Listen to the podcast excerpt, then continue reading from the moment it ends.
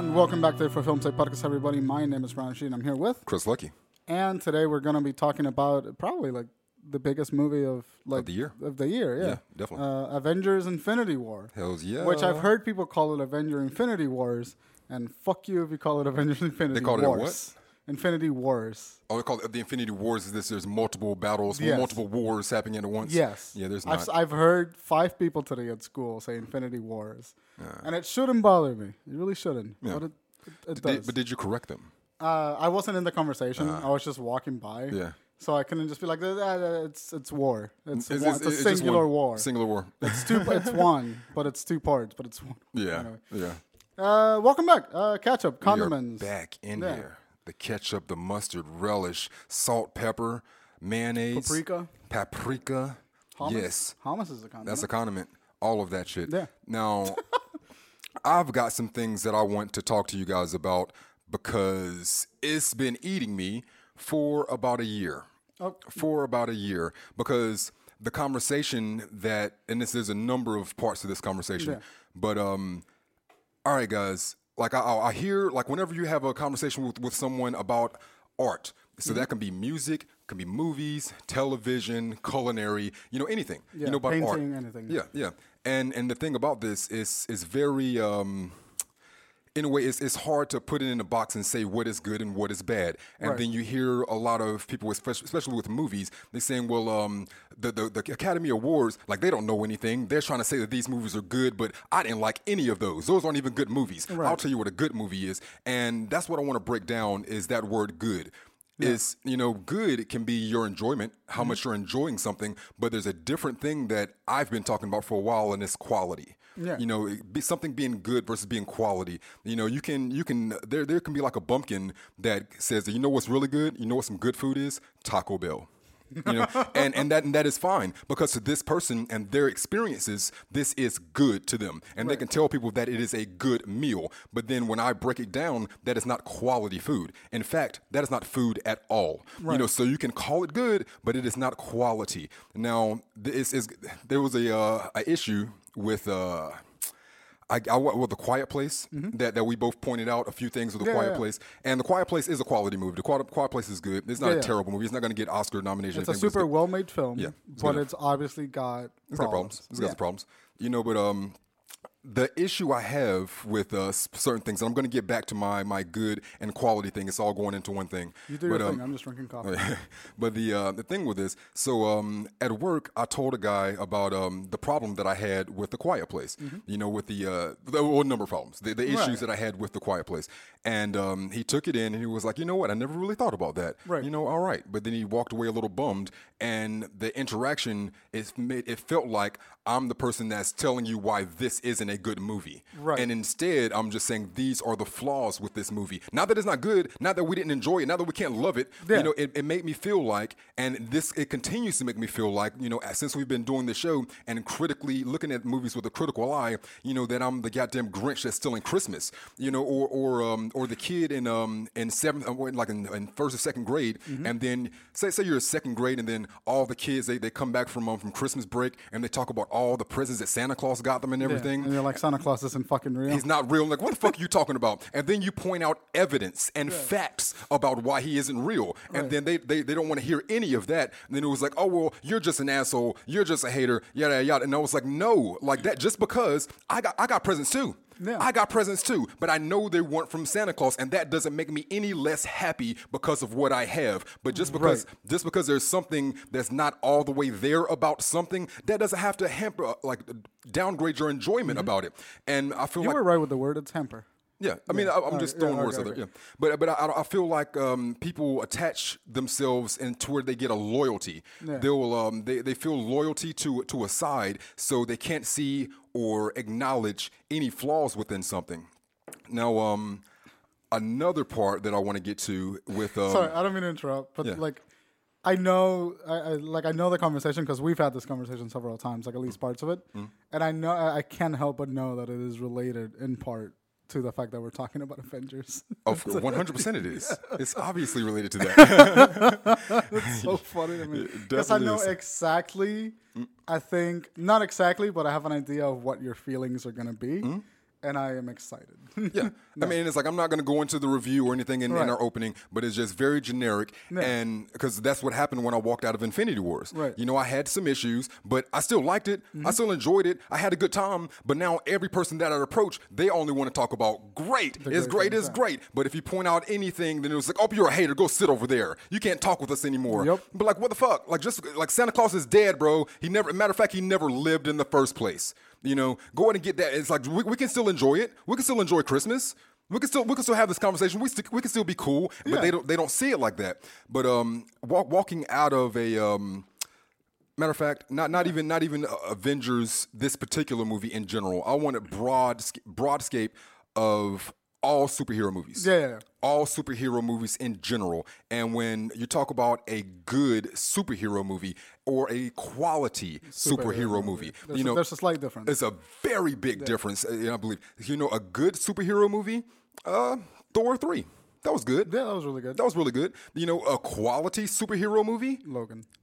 Okay, well, Logan's up there definitely. Yes, another, another quality superhero movie, uh, The Dark Knight. The Dark Knight's a fucking fantastic. the great Dark. Knight. And the reason the w- reason I'm seeing quality versus good now, like I said, Iron Man three was a good movie, but mm-hmm. quality wise is not going to be nominated for anything as far as the Oscars. And the reason why, like like look at looking at a, a dark like the Dark Knight, mm-hmm. it was nominated for and won best supporting actor, best best sound editing, best cinematography, best visual effects, nominated for best production, best vi- film editing, best sound mixing, and best makeup.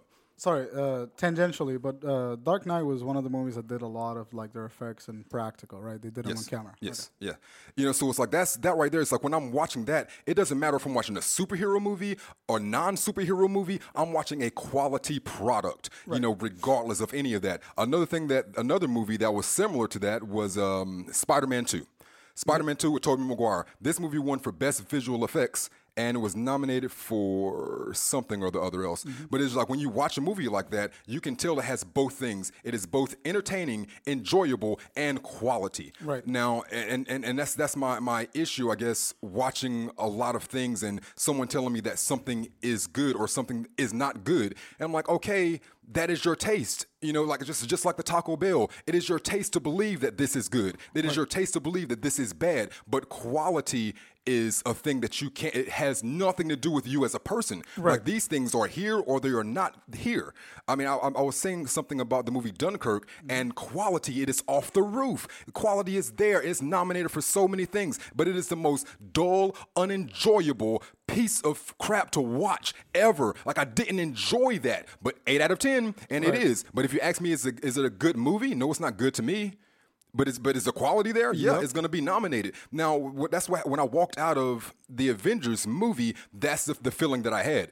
Like good, yeah, I, I ate it and I liked it. I enjoyed it. I mm-hmm. digested it. You know, but are we talking about quality? And if I'm having that argument about quality with people, that is shut down. You're Right. talking about my mother. You don't talk about my mother like that. My mother's a saint. She is an angel. There's nothing wrong with her. And you and and damn you for trying to point out anything. Flaw, yep. Yeah, yeah. So it's like uh, that's it's been going back and forth with Quiet Place, Avengers, uh, any any movie or or piece of art or anything that people that you can't just have a a scale that is definitive of this is this across the board. This is a cup. This is water. This is orange. This is blue.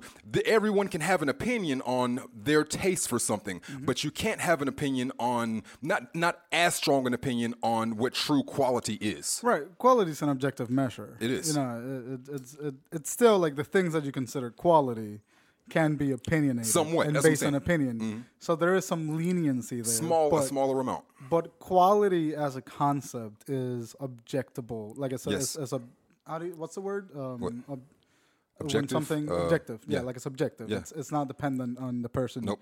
rating said quality. Yes. The person rating said quality has a subjective view of the quality. Yes. But the quality has to be pretty objective. Yes. Yeah. And I, and I think that's that's I haven't talked with anybody really about this movie. Yeah. And I haven't talked to anybody really about A Quiet Place, and I haven't talked to anybody about Infinity War for the same problem. I'm tired of the conversations that go, "That movie was amazing," and it's just like, "Uh, "All right, listen, it was it was great. Yes. Uh, it's got some shit on it. Nah, it's- it's good. It was really good. I had a great time. I I get it. It's- I get it. It's yeah. good, but you have to. I mean, there's plot holes in, in, in a quiet place. Yeah. and there's tonal inconsistencies in a bunch of the Marvel movies. You know, like we have to talk about these things if we want to rate quality properly. Yes. And people just refuse to do that because they're so caught up in the brand loyalty and the Yeah. hype of the product. Yeah. And uh, it drives me drives me a little bit up the fucking wall too. Yes, yes, and I was uh, I was I was talking to my friend um, yesterday, uh, talking about the movie, and um, I broke it down to like a movie like Citizen Kane. Mm-hmm. I was like, you didn't go to film school, you're not interested in these black and white movies or the history of film or anything like that. So if I was to put this movie on and we sat here and watched it for two hours, then you're gonna go back and tell everybody that it's not a good movie and that they shouldn't watch it. Right. You know, but in reality, like I said, but that is your taste that it is not good. But there is something objective objectively good about the movie. Mm-hmm. You know, the reason that it is stand at the test of time, the reason like fuck Rotten Tomatoes or whatever, you know what I'm saying? But this thing is objectively good. Right. But and is being bad mouthed as if it is bad. You know, it's, it's just I don't think people understand the difference between what their they believe that their taste and their opinion means it is what it is. Right. You know, like like I said, in my in my opinion, what's what's the shit movie um uh Weekend with Bernie's? In my opinion, Weekend with Bernie's is good. It's Yeah. good. It's, good. It's- well, it's well, that's the premise of the of the concept of guilty pleasure movies, isn't it? yeah. Just like I know objectively these movies are not I great. don't think they know that. That's that's Right, that's the yeah. issue. Like I seriously don't believe they know the difference. Right. That's that's what the argument is. Because you're looking at something and you decide that this is good, but the quality is for shit. It's Mm-hmm. it's, it's almost like uh, talking to my daughter, you know, ten years old, and then she's telling me that Lil Pump is very good. He's great, and I'm listening to it. Then I'm like, okay, no, this is fun. It is Right. good. It's enjoyable. It's palatable. I like this, but the quality is not there. This is not quality music, young lady, and you need to understand this. You know, it's it's okay to like this, but there's a completely different level to where you can actually have, for instance, The Dark Knight, to where you can have something that is great quality and also in, insanely entertaining. Entertaining, and I feel like we're getting to that point to where if the people that that like superhero movies and support superhero movies want to be taken seriously in the movie industry, you have to start bringing more quality to the table. I agree. You know, we can't just be selling movies to 9, 10, and 11 year olds. And if you are, get good quality. And that's not something I've seen from live action superhero movies. I've seen it from The Incredibles. You, you seen The Incredibles before? yeah, The, qu- yeah, it's, it's in the first one. I Yeah. love love that movie. Love the movie, you know, and that is very good quality. It's aimed at kids, Mm-hmm. but the writing and everything about it is top notch quality and it's good. You know, it's, it's I, can we have both so we can finally.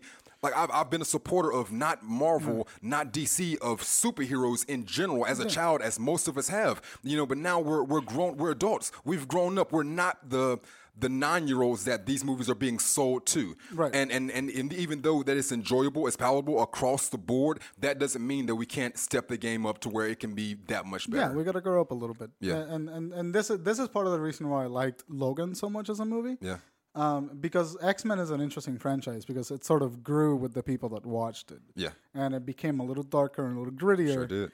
Uh, with the people that were the main market, and then so the franchise matured with us, and then the ending of the franchise really, by like, at least the X Men story, yeah. was a very old X Men. He's grown old and weary, Mm. and it's kind of like what would happen if a superhero movie grew old. Yes. You know, like they're not kept in stasis like the way the Marvel movies are. Mm. Yeah. Or like The Simpsons. Or like The Simpsons, yeah. Yeah, yeah. Like they, they've aged. The market has aged. The depth of the story has aged. Yeah. The character, we've s- seen these characters for 10 years. Yeah. And objectively, I can't say that any of them have matured enough for me to like develop any form of emotional attachment apart from like, oh, that's sad. you know?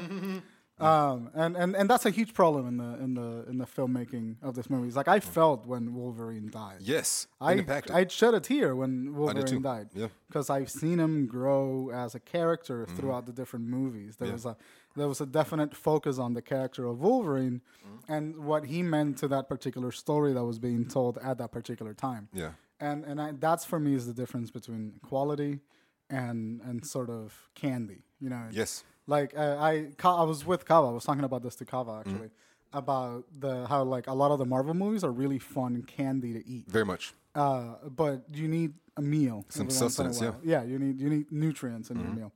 And uh, the, the the the argument of quality versus how good something is is one that I, it, like it, it's made me stop talking about movies to people that are not interested in making them Sure. um, because I can't have the conversation without sounding like an asshole. I just can't do it because I was just like, oh, what do you think about like uh, what do you think about the Thor Ragnarok? And I was just like, very good movie, very funny, Very, it, very funny. It felt weird at times, but.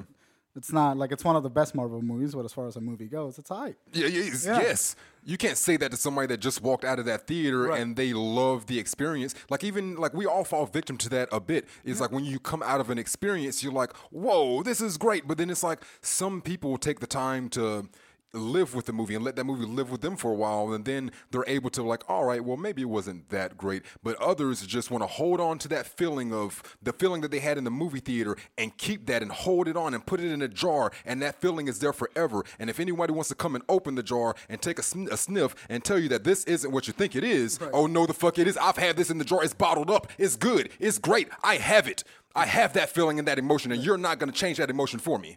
You know so it's just I think that I think I think it's because we, and, this is uh, this is one of those sentences that sounds pretentious, but I think it's the idea that we've we've tried to look at movies critically for so long Mm. that that mindset just can no longer escape the way we look at movies. Of course. you know. So every time we watch a movie, we're stuck with going like, "All right, this was done really well, really well, really well. This was kind of lacking." Da da da. Did I enjoy my experience? Sure, Mm. but I wish that they had done something else with the other thing. Sure. and and it kind of leaves you lacking. So when you walk out of a movie, you're kind of like, ah, I had a good time, but Mm. was it really the hype? And so you feel discongruent with everybody else that watched the movie. yeah and that has stopped. That I mean, that stopped me talking about movies for with several people. Oh, I don't. I don't get mad. I don't have. That is my entire life, though, man. Yeah. Like seriously, I don't. My life, as I've said many times on the show, is watching television shows and watching movies, uh, podcasts, and taking in content. Mm-hmm. Like that's my whole life. That my daughter, my girlfriend, doing podcast work. Right, like yeah. my life revolves around that. So if I'm around people, I'm go- the only thing I have to talk about is content. Right. You know, so it's like I have to have these conversations, and it's really just it's hurting me to feel like the villain and the person that is making it's, it, it feels like I'm intentionally trying to make someone feel bad, or at least it feels like they think that that's what I'm trying to do to them. Right. You know, but I'm just like, no. Why can't you use your full vision? You know, why do you have to have tunnel vision to where you only see one thing? Why can't you look at the whole thing? We can look at the whole thing together. Yeah, no, I, I, I think it's, a, I, th- I think it's these people fall really victim to the marketing. Oh, yeah, yes. whatever it is they're watching. You know, like if the marketing tells them that it's the most amazing thing they've ever seen, it's the most amazing thing they've ever seen, and that's fucking it. Mm. Yeah. You know, like I, I think I, th- I think it comes from a place of cynicism. When like when we look at the marketing, and it was like, "Is where's the most amazing thing we've ever seen?" And we kind of go like, "Ah, is it?" Mm. Uh, the, the people that have the ability to question that level of marketing Yeah. are the kind of people that would go like, ah, "All right, listen, it was good, but hold your fucking horses." I, I also, right? I also don't think people care for quality. I don't think the general so too, audience cares for quality. Like if you watch The Revenant, I think the general audience is like, why do I got to sit through two and a half hours, you know, of this kind of boring, slow movie? Right. You know, but if someone with a keen eye, they can see all the check marks that they're checking off that you can't take points away from. There's so many that the director was amazing, the acting performance was amazing, the writing was really good. You know, the the, the location scouting, like there was so much right about it, but those things don't do anything for the general audience. Right. You know, so it's like that's not funny, that's not in your face, that's not action, that's not keeping your attention span that only lasts 30 seconds. You know, so it's like to, for a lot of people that is not a good movie. Right. You know, but the quality is fucking A1. This is a. I, I, I've- I was having a conversation. I don't remember who the fuck it was, but I was having a conversation about this about people that can't. They don't have the disconnect between like liking this versus what it what it is. what it is. yes. You know, like pe- like, and, and I'm just repeat. I'm just kind of repeating myself. But the, the the idea is just that because you like something, it doesn't mean that it's good. Yes. It just means that you like it. And, yeah, and vice versa. If just because you don't like something doesn't mean it's bad. Just because you do like something doesn't mean Right. it's good. It's like I go by only the objective things of quality. Now, if the quality is shit, then it doesn't matter how good it is to me. Then it's just a shit quality movie. Right. It just is what it is. And as much and, and like and to make a point, like as much as I hate 400 Blows as a movie, Mm. because I genuinely disdain that movie, it's I mean it's well made. It's well put together. It's one of the most well-made. Like, well, I'll go listen to the show. I'll Right, yeah. We've been and- over this. yeah. But as much as I hate that movie, I gotta acknowledge like it's in the Criterion for a reason.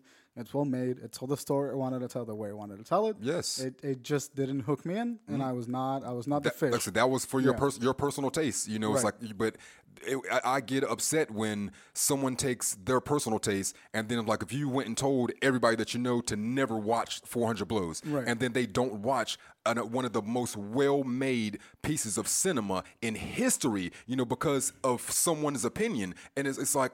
You can have, you can look at it both ways. You can have, this is my opinion of it, and then this is what it is. Right. My opinion, opinion of sushi is it is bullshit. And if I go out and tell everybody, tell my daughter, don't ever eat sushi because it is whack, it's terrible. I tried it and it's bad. You don't need to try that. Mm-hmm. Right, but there's tried different things. You have to understand objectively, this is a very, very good piece of culinary art. Mm-hmm. You know, is, is what it is. But I don't enjoy it. It's not for me. But I can't go around telling people, nope. One out of one out of ten sushi, zero. yeah, but try. See what you think. That's kind of like, you have to and like like follow that. You- you know, have to- I hate it. Yeah. You try it. I, I think we you also have to be like I said, be able to acknowledge the quality. Right, yeah. You, you know, it's even even if like I don't like something, I have to acknowledge the quality in the the Dunkirk reference. Don't never gonna watch Dunkirk again. Right. Never gonna watch it. But I have to acknowledge that it's an it's an eight. Eight or eight and a half because mm-hmm. the quality, like you can't take anything off of it, like as far as quality, and it is just, Agreed. you know, This eh. is a this is also part. We're in the digital age, so everybody now has access to start a blog, start a YouTube channel, start a, a listing, start a oh, Reddit post. Everybody now has that ability. Yeah. which has saturated the critic market oh, with yeah. people that don't understand mm. that difference. Of course. and people that are caught up in the like the minutia and the fan hype and the blah, whatever the fuck it is. Mm-hmm. uh, and it becomes this hodgepodge of sort of toxic fandom. Sure, yeah. Which is like if you're not part of the club, then you're just out, and Yeah. then your voice doesn't matter. Yeah. And I, th- I think that's a huge, and that's my move. That's my problem with movie reviewers. I've talked about this before. Mm. I hate movie reviews online um, because a lot of them are written by people that don't know how to communicate quality. Mm. They just know how to communicate how they like a thing, yeah. and they don't explain it, and they just they just say it. I mean, this is I've. I think we have a little bit of a different opinion, uh, slightly on this, but I mean, from how my view of it is, I don't care about the person, and that's the same thing with with on the show. Is like anything that I say is not about me. I'm going to tell you what it does. These are the facts, and is and that's what I look for in a movie review. These are the facts. Like I don't know you from Joe or Tom. Like when when I'm going to go to someone someone's opinion, it's going to be someone that's been doing it for ten years plus. That's why I go to the Siskel and Ebert. You know, I mess with that really hardcore because that's a website that had two guys working for it for a long time. Right. It's now you know sourced out. Lots of people write for it, but it's still a, a very credible source in my eyes. So I mean, give me the fucking facts. Tell me what it is, and let me have my own opinion. I don't know you. I don't know Jim. I don't know Sally. Like your opinion could you could be the same Taco Bell person telling me that the Taco Bell is good. Give a fuck that that it should taste good or that you think that it's good. Tell me what it does, and then I'll decide if it's good. It, and then that's what it takes. It takes a certain knowledge of the language. It takes a certain knowledge of like the tropes, and like you have to be able to break it down into core elements. Yes. and then sort of put it back together. Yeah. and then see how those pieces fit together for like a whole experience. Yeah. instead of just saying like I like this, I like that, I like the other thing. Yep. Yeah. Okay. Just tell me you like those things. Tell me that we're effective, but tell me the things also that were the problems with it. Mm. Because if you, I, I feel like a reviewer should acknowledge the the good, the bad, and sort of the in between Sure. Because that way you're not telling uh, an audience that you hated the movie. Mm. You're telling an audience like, listen, these are things that happened. Yep. These are how they made me feel. This is why I think they made me feel. Mm. Draw your own conclusion from my review instead of just absorbing information, Mm. which is what I think a review should do. It's what a critic should do. Right. A critic should provide you with enough information to you to go like, okay, I'm interested in finding out if this guy and I share the same opinion. I don't like that. Um, don't like that's that's 180 for me because like I said, I don't know Jim, Jan, Jan Well, I'm Sally. talking, I'm talking about any reviewer. Like it can be any reviewer. Like it can be Roger Ebert. Like if, Yeah. even when I read Roger Ebert, Yeah. Like I know if I if, if let's say the review was actually written by Roger Ebert, from the old ones from the 90s, yeah. Like I knew, I know that he is a great film reviewer and he's one of the best critics of all time. Yeah. However, when I read one of his reviews, I go like, all right, he said this, he said this thing. This is why he said it. Yeah. I'm gonna watch the movie. I'm gonna find out if I agree with Roger Ebert or not. Hmm. And and by doing that, if I agree with what he said or I agree or don't agree with what he said, I can then start to form my own pieces as to like, okay, I can see why he agreed and I can see why I disagree, and then that contrasting of opinion tells me something about the movie experience, and I understand it better that way as a as a movie you know watcher and a critic. but I'm not saying like uh, like uh, sorry, I didn't mean to interrupt, but I'm not saying like you know not every movie that you watch has to be with a purpose or to confirm if you agree or not with a reviewer.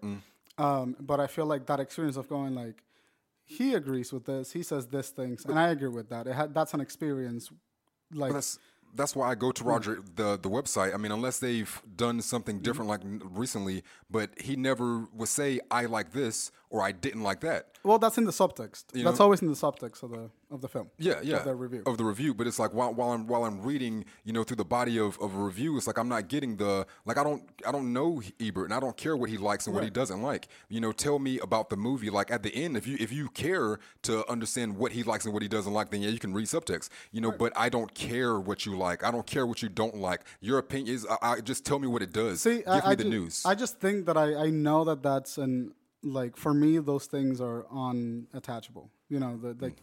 they cannot be detached from each other. Like the, someone's opinion on something and their objective view on something. Yeah. While I understand that they are two different things, whether or not they like a thing is always going to be in the subtext of the the the objective yes. ness of their review. Yes. So like I can always tell by the subtext if Roger Ebert Liked it or not. liked the, the movie or mm. not liked the movie. Yes. I can always tell by the subtext of the review, the language used, the way the sentences are put together, Yes.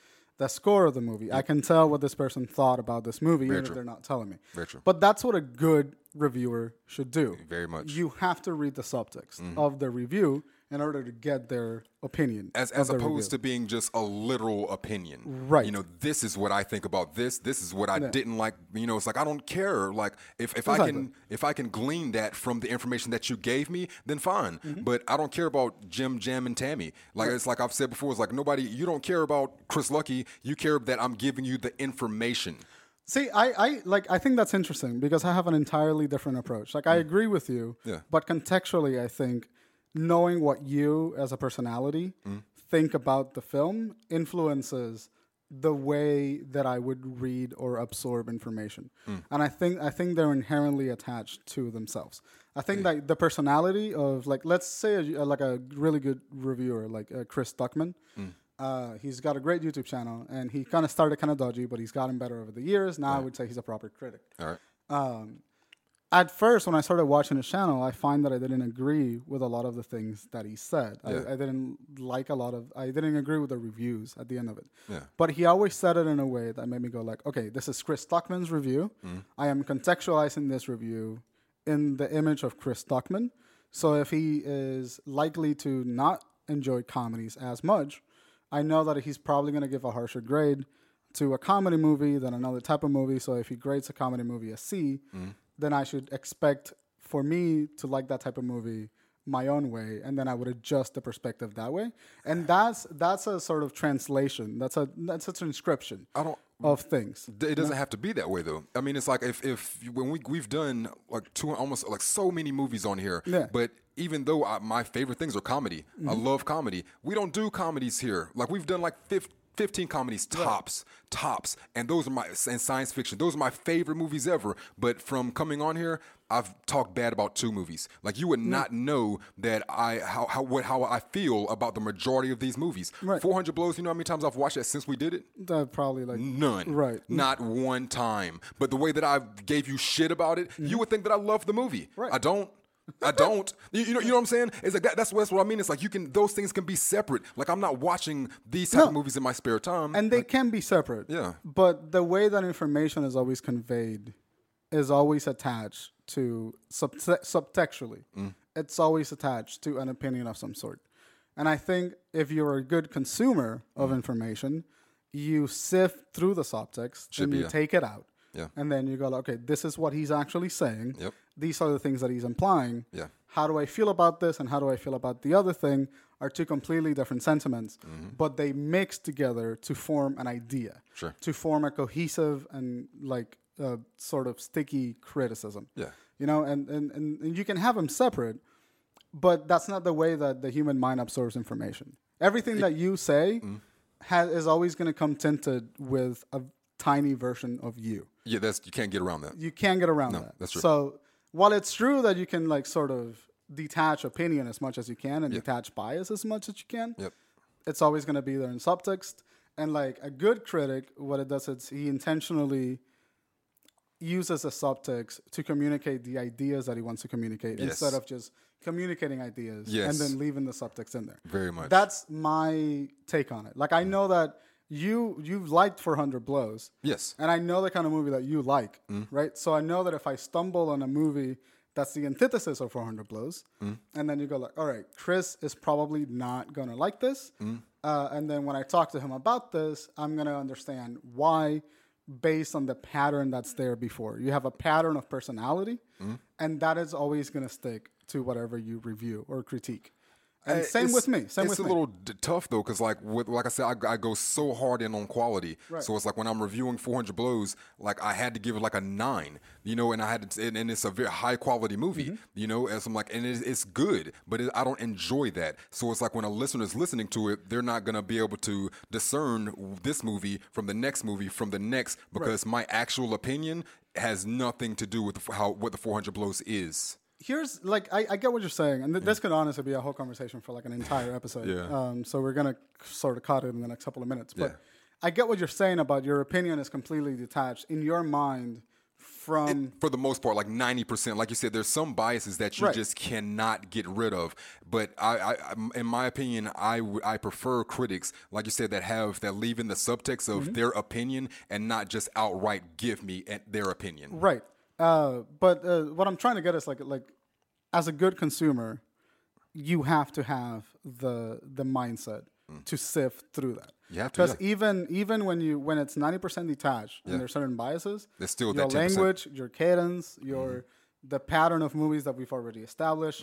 If like someone follows me, for example, for like a year, Mm-hmm. and they've listened to everything that I've said over a year, they can know what kind of movie I am likely to enjoy and likely to this to not enjoy, and and and they can form. They're like, okay, so he he's liked in Bruges and Snatch and Seven Psychopaths and uh, that genre of movie. So if Guy Ritchie makes another movie like that, he is likely to enjoy that movie. So I know that if I want to curb my, my my enthusiasm of his review for that movie, I got to take into consideration that he is a subjective fan of that That's content. that's I mean that's kind of how we differ a little bit because when when you're reviewing something, you put your opinion on it, and even though like 400 blows, Mm-hmm. like that's why we had to go back and forth so hard because I'm like, how as a film school critic can you say this is a four out of a ten when all of the quality things are there? So it's like someone like I said, if they were following you for a year, they know what kind of movies that Brian likes and what kind of movies Brian doesn't like. Mm-hmm. If they're following you know a year of me, they know what kind of movies I like and they think that I like quality movies Right. you know, because I'm rating quality movies high and movies that don't have good quality low. Right. But in, in reality, I like bullshit movies that are not good. Yeah, you know, but same. you but they would not know that, you know, because I try to keep my opinion as far away from it as possible and to be objective with people. I think that I think that's the difference because I, li- I think we have the same idea. Yeah. But I like to use the opinion side of the idea Hmm. to my favor. Like I want people to communicate. This is what you need to know. Now this is what I thought. Yeah. And and I like that distinction because it gives them the information. Yes. But then it also, if you're interested in the personality aspect of what I thought about this movie, we can have a conversation with my opinion. You know, there's, there's nothing wrong with that at all. No. Right, and, and but I think that's the difference between ideas, Mm. like between critics, and I think a lot of critics don't have that like either detach themselves entirely as much as possible, Yeah. or, or or differentiate between facts and what their opinion is. That doesn't exist. No. And my approach is I like the idea of having opinion, personality based opinions, Mm. uh, because I think the personality of the reviewer is like half of the reason why you're watching that review.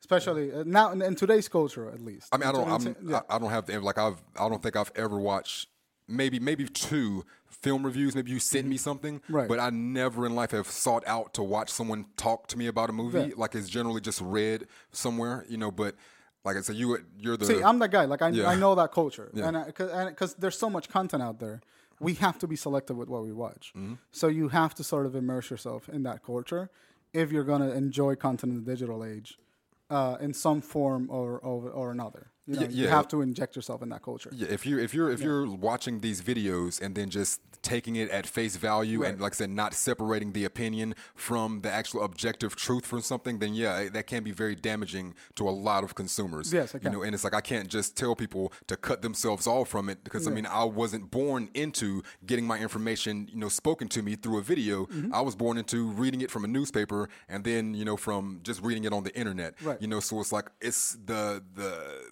the, way we absorb information Yes. is entirely, and I'm right in the middle of those of both of those like periods. Yeah. I am right in the middle of like reading thing and forming your own opinion, and then being told someone else's opinion through content. Yeah. So I know the dissonance that It's a weird dissonance if you're a consumer in the culture. Yeah. Because you want to find somebody that agrees sort of with your opinion and follow them, so that that way I think you can sort of counteract the bias a lot more if you find someone with a similar opinion. Hmm. Then you you can counteract the bias by going like, okay, we have similar taste. So what I'm getting from him is going to be things that I agree, opinion based. But I'm interested to see what he hears about the fact because that's might be different. Hmm. And then you, if you're a good consumer, you go for the the the the someone that matches your opinion, and then you find someone that completely destroys your opinion. That would be nice. Yeah. And then you sort of pick from those, and then you put them together, and boom, you have sort of a quality estimate of what you're expecting. Yeah. That's the way that I read reviews. I find a review from a reviewer that shares my taste, and then I find a review from someone that is so far different from my taste, and then I sort of compile them, and I go like, okay, this is information. Let me sift through it. Um, I think that's what you should do in today's culture. And I think the fact that reviewers are willing, are not willing to do that, and consumers are unable to do that, uh, is what's really fucking up this conversation about quality versus opinion, in my opinion. So I feel you. I've thought about this too. Yeah. It's kept me awake a couple times. It sucks, man. Yeah, it does. Because this, I mean, this is the the industry that we live in, and Mm. it's just what the fuck are we gonna talk about? Just Thanos, I guess. Yeah. yeah. Talking about Thanos, I think. Did you have anything else to add? No. Nah, okay. Talking about Thanos, uh, we're gonna go with the fucking Infinity War and uh, talk about it. So we'll Infinity back. Wars? Infinity War. Infinity War. War. War.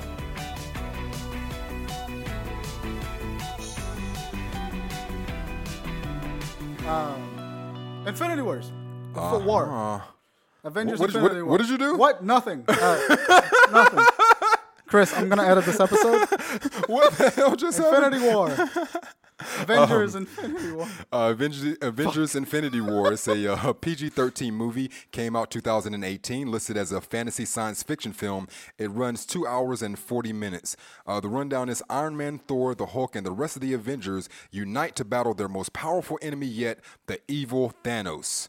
On a mission to collect all six Infinity Stones, Thanos plans to use uh, the artifacts to inflict his twisted will on reality. The fate of the planet and existence itself has never been more uncertain, and everything the Avengers have fought for has led up to this moment. I absolutely hate that rundown. You've never liked one rundown ever. I like that's hate almost that's I've liked a couple of. There's a couple of ones not one. I can't remember every every time every time I finish a rundown, I turn and then it was like that didn't communicate anything about the story. That is par for the course. You have, you have literally It's been two and a half years. That has to be one. That has to be one. You know, mathematically, I have to give that Yeah. up. Maybe, maybe there is. Statistically, there I has to feel like one. I have a good memory about it, but math beats us all. in all honesty, math will Sorry, defeat I us like all. that argument. I think I'm right, but Yes. math beats everything. It I does. I have to concede. I have to concede Uh, to math. uh, I'm- I'm pretty sure there's no God, but but mathematically speaking, like Mathematically speaking, there's an universe where there is one. So fuck me, I guess. yeah, yeah, there's infinite number of possibilities. Yeah, yeah. Um, all right, so that rundown is bullshit. All right. Uh, I think that rundown is nothing what the what the movie was. Of course. It's It's, uh, directed by Anthony and Joe Russo. It stars Robert Downey Jr., Chris Hemsworth, and Mark Ruffalo. And the writer is Christopher Marcus and Stephen those the- McFeely. Are those the only starring credits that they gave? Those are the three main starring credits. Okay. Well, no, yeah, well, no, those are the starring credits because everyone else is listed under them. Yeah. That's weird. I, I, I expected this to be, you know, sort of starting like an ensemble cast, like like Mm. Tony Stark and Mark Ruffalo and Chris Hemsworth are, really are definitely the main guys. Yes. But they have the same amount of runtime as everybody else in the film. No, um, uh, Thor and Iron Man have more runtime than everyone else except for Thanos. Yes, Yeah, but maybe. they no, they do. I mean, I'll look. I don't want to. Well, I'll look it up on, on break, but they literally do. No, I mean, yeah, sure. It's like I mean, you know, you get paid for screen time, like how Yeah. long you're on the screen. It's like that's and that's why they they were they are where they are. Uh, Robert Downey Jr., Chris Hemsworth, and that was the issue. Go uh, getting into the movie Yeah. was um um you got to have skin in the game. Skill, and this, this is what I mean by having some skin in the game. All right, um, the first Guardians movie, Mm-hmm. the very first Guardians movie, um, Chris Pratt, uh, Pratt plays uh, Sky Lord. Star Lord, Star Lord, Star-Lord. Star Wars. So, uh, Skyward? Sky High? yes. So so to Jaws? get so, so to, to to prepare for this role, and you know he's coming out of out of um, Parks and Recreation. Right. I believe it was Zero Dark Thirty that he did.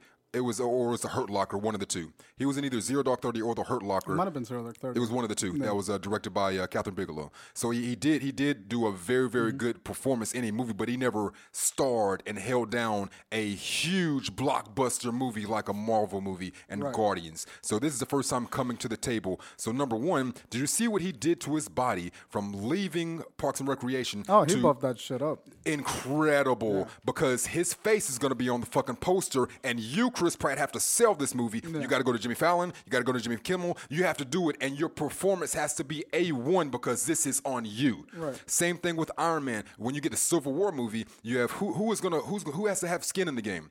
Because uh, that- because Avengers Civil War, there's a lot of people in it. There is, but the, the ones that have gonna have skin in the game is is Captain and Bucky. They have to have the skin in the game. These are the ones that are they're gonna have to make the rounds. They're gonna have to make sure their body is tight. They gotta make sure their acting performance is as good as they possibly can for it. You know, they're the ones that are gonna have to actually sell the movie. And if it flops, then it's on their two not on their two heads, but people are looking at those two specifically. yeah. You know, for, for a movie like that. With this movie, I'm like, who has skin in the game? Who, who has skin in the game? Now, Robert Downey Jr., I think he did all right. He did it right, like he does what he normally does. Thor, uh, Chris Hemsworth. I'm like, all right, you brought it. You know, you you you brought it to the table. Interesting about Chris Hemsworth, like from the first Thor movie to like now, there's definitely been like a huge shift in approach to the character Thor, Oh, we'll definitely which get into I that. which I which it definitely needed, and I think Chris Hemsworth has been doing fantastic He's been doing a great job. as Thor. Yes. Yeah. Um, so, so I mean, you, you can see that that he actually cared and put the effort into it. Even his body was still rock hard chiseled, and they found found a way in writing mm-hmm. to kind of explain off Chris Pratt's body. You know, the fact that he doesn't have to shoot another Guardians movie for for another nine to ten months, mm-hmm. so he's not going to be on a Hollywood diet to where he's not eating food and having a glass of air and water for dinner in order to get his body in this kind of shape. He just has to show up to the to the Avengers movie. That's not mm-hmm. even his movie. It's not his face isn't on the thing, so he can show up 30 pounds overweight. And then in, in the script, you can explain away, like, oh, why is he looking like that right now? Like, yeah, you know, you're one sandwich away from being a fat ass. Is what, what they're saying to him in the movie, like the the literal um. In, in the script, yeah. so I'm like, who has skin in the game? And it's just I'm looking throughout the entire cast. Look at Don Cheadle. Do you remember? What, do you remember Don Cheadle in, in Iron Man Two when Terrence Howard got fired because he wanted too much money to be War Machine? phenomenal. He was good in the first one. Yeah. You know, so, uh, Terrence Howard was. So then they brought in Don Cheadle, and Don Cheadle. I'm not talking about. I'm talking Don Don Cheadle Cheadle was No, good very, very- up. Don yeah. Cheadle's an amazing actor. Yeah. So, um, do you remember what his body looked like when he first played War Machine in Iron Man Two? Did not. Well, well, He must have been pretty buff. He, he was he was he was cut. He was Right. defined. You know, mm-hmm. it's like he wasn't like super swole, whatever. But then look at him in his first shot in the uh, Infinity War. Mm-hmm. Still got the man titties, the arms flappy. I'm mm-hmm. like, bro, you didn't prepare at all as far as like getting yourself in a position to play a superhero like no skin in the game just looking at so many people that, or, or or T'Challa Chadwick Boseman he looked like he could give zero fucks about being there. It- it's just like there was the only there was only a few characters that I felt like really even gave a fuck, you mm-hmm. know. But that's that's something completely to the side. But I want to get on to what you were saying about Thor, about Thor's character, the change from Thor one, which I really like Thor one, Yeah. Thor two. I think which- Thor one is a fan- is a fantastic superhero movie. Me too. I think it's really good. me too. Thor two, but you know Thor three is is good. Ragnarok, like yeah, like uh, looking at Thor one and looking at Thor Ragnarok, which Yeah. are like I think the two good Thor Yeah, movies. yeah. They're good in entirely different ways. Yes. and and Thor is good in entirely different ways Yep. in both of those movies. Yeah. N- Now this is now this is where I want to get to the lead up. So going from from those movies, I believe the the introduction was Iron Man one mm-hmm. Believe- All right, so so we got we got Tony Stark, and in the comics, he wasn't as snarky, witty a- as Robert Downey Jr.'s character is playing him, mm-hmm. but that's fine. You know, we need something to attach ourselves to, and something to get us glued in to this new universe that you're creating for us. And Iron Man and Tony, Tony Stark is going to be that kind of character. I'm like, all right, you know, but then why? My, this, I'm just going to go ahead and get to my main point because I'm No, talking dude, a lot feel- today feel- dude, feel free. why is every character in the MCU a goddamn comedian now? Yes. Every single one. Like, all right, so so like I said, the transition of Thor, you you know, you you were a serious character and now you're a comedian. Uh, Steve Rogers, um, you you were a serious person now. I am Steve Rogers. What- What's uh, you, that line from uh, the I am Groot? I am Steve Rogers. Yeah, yeah, yeah. Every single character is comedy now. To where it's point, you can't. There's not even comic relief. There's not even Well, no, relief. the whole movie has it's a- just comedy. comic. Yeah, but I'm saying you can't. There's no, nothing to be relieved from. There's no t- big buildup of tension, and then be like, oh, we need some comic relief to relieve this tension. It's just joke after joke after joke. I think that uh, that's an interesting idea Mm-hmm. because I've been I've been fascinated by that since Iron Man two came out. Yeah, Uh, because yeah, Iron Man one was a even though like Tony Stark is that snarky, sort of overconfident playboy Mm-hmm. the persona. tone was still different. um, the tone of Iron Man one was pretty consistently gritty. it was. You know, he's Yes. Mm-hmm. a weapons arms dealer. So he gets shot in the heart. He had severe risks Yes. in the entire movie, uh, and and so that carried on to maybe Thor one. That carried on to like sort of the first phase of the Avengers. I mean, the the change was Guardians. Right, right. Well, that's what I'm saying. Like, Yeah. like that first phase of the Yeah. of the of the Avengers universe, the Marvel universe. Every movie had kind of like this sort of gritty, Somewhat grit. Yeah, but still quirky. Yeah. There was comic relief. quirk, yeah. There was comic relief, but it wasn't overwhelming the entire movie. yeah, And then I feel like Guardians of the Galaxy came out, and they and it was an action comedy. Yep. Uh, which very much fit the theme of Guardians of the Galaxy, it made lots of money. and it made a lot of money. Oh, yeah. And it and it and it happens because that's the character. You got misfits, Mm-hmm. Yep. rebels. They're gonna be a little funnier, gonna Yep. Mm-hmm. be a little snarkier, and they're gonna have unhealthy coping mechanisms that justifies all the comedy. Mm-hmm.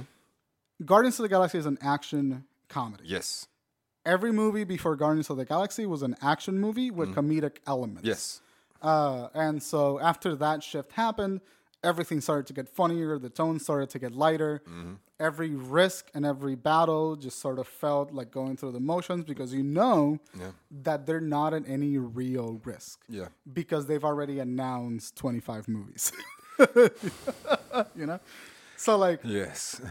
I think that part of like that problem of perception happened because one movie that was funny did very well, Yep. and then they just went like, "Well, fuck it, let's just put that tone in everything." This is selling. I mean, we're yeah. This is a corporation. We need to sell more like this. How can we sell more? Do more of this. Do more of that. It worked one time. Do it. Yeah. Um, Which, sorry, fair enough. If if like if you make a movie, if you want to make action comedies, make action comedies, but don't confuse the tones. They're extremely tonally. Every Marvel movie after Guardians of the Galaxy has been extremely confusing. I mean, it's it's, it's so comedic, Mm-hmm. and, and and my issue, like I said, I, I watch Thor, and it's like I'm not one of those people that get so caught up in the source material to like, oh, it's nothing like the source material. They didn't, they did this different, they did that different. Could give a fuck. You're using the characters. That's what I'm here for. Like as long as you t- you can tell that story completely different, but if your writing is done well, then I could give a fuck. It doesn't really matter. It does not matter. I got hooked into the comic because what? Great writing, Right. great story. So as long as you have that's all the comic books have. all it had. That's all the com- the comic books are not spectacles. No. they are a story. yeah. Uh, Marvel movies started telling really good stories and then turned them into spectacles. Yes, they very much are. and and that's sort of been the problem for a long time, and it's kind of why I've been off the bandwagon for Marvel on and off. Mm. Because I like Spider-Man: Homecoming, I like Thor: Ragnarok. They're really great experiences. Yeah. Spider-Man: Homecoming, I think, is the most grounded of the Marvel movies because Spider-Man as a character is that funny, sort of smart-assy comic relief. Guardians character. is too as well. Ant Man, like those, some of the characters that are supposed to be that way, I'm completely fine with that. Right, right. Uh, but uh, uh, Spider Man happened to be the movie that I thought was really well made and had all of the things that justified all that comedy. Got you. Uh, and then uh, Thor Ragnarok I liked too. It was really funny, but it definitely felt tonally inconsistent with everything. yeah, Uh, which everything that leads up to Infinity War, continuity wise, it's amazing what they've done. yes, They've set up ten years of filmmaking yep, and they pulled that off extraordinarily well. Oh, yeah. in being that everything makes sense. It's a completely cinematic experience. Mm-hmm. And you marathon all of these movies in the correct order of the timeline, and you get a really cohesive story. Yes. Oh, And that is amazing. I yeah. cannot take that away from anyone in these productions. Not at all. No. That is genuinely a feat in filmmaking. Yes. Um, that being said, every time that we reach a new phase in the in the sort of cinematic universe, Yeah. I cared less and less about the cinematic universe. Mm. Um, because what happens after you breaking down the human component of Tony Stark made something and now he's got to deal with it. Mm. Uh, okay, you got Ultron. now he's got PTSD. Yeah. Uh, how do you deal with Tony Stark with PTSD? He's funny. Yes. How do you deal with uh, Doctor Strange suddenly realizing that he can't use his arm, so he has to learn a completely new way of life? Mm-hmm. He's funny. No, no, no. Dial it back, look at the drama of the character, and see how a character will react to that situation. Yes. You'll get a much better story. Yep. It's okay if Doctor Strange becomes funny. Sure. If he becomes Along the way, the pro- there's a process behind that. Sure. But which is what happened to Thor, interestingly enough, Mm. which Thor became funnier. The, the, yeah, they, they wrote it the way that Thor became funny, but it just it it became an issue for me because, like you said, you're just selling funny for the sake of money. Yeah. You know, like the, I I- I enjoyed the process of the the abomination, which was Thor two. Right. you know, but but helped us get to what Thor three is, which I really enjoyed. Right. You know, but now you have all of these characters from all of the universe, and everybody's a goddamn comic. You know, but um, I want to get into how much I like this movie. How much you like this.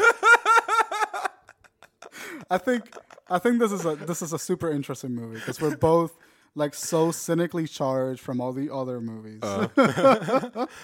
There was go a, on, go on. All right. Um, one, one, of, one of my favorite quotes was um was when Peter Quill he was like, "I- "I'm gonna ask you this one time. Where's Gamora?" And Tony Stark was like, "Yeah, I'll do you one better. Who is Gamora?"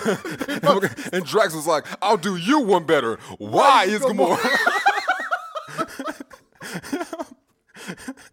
I love that.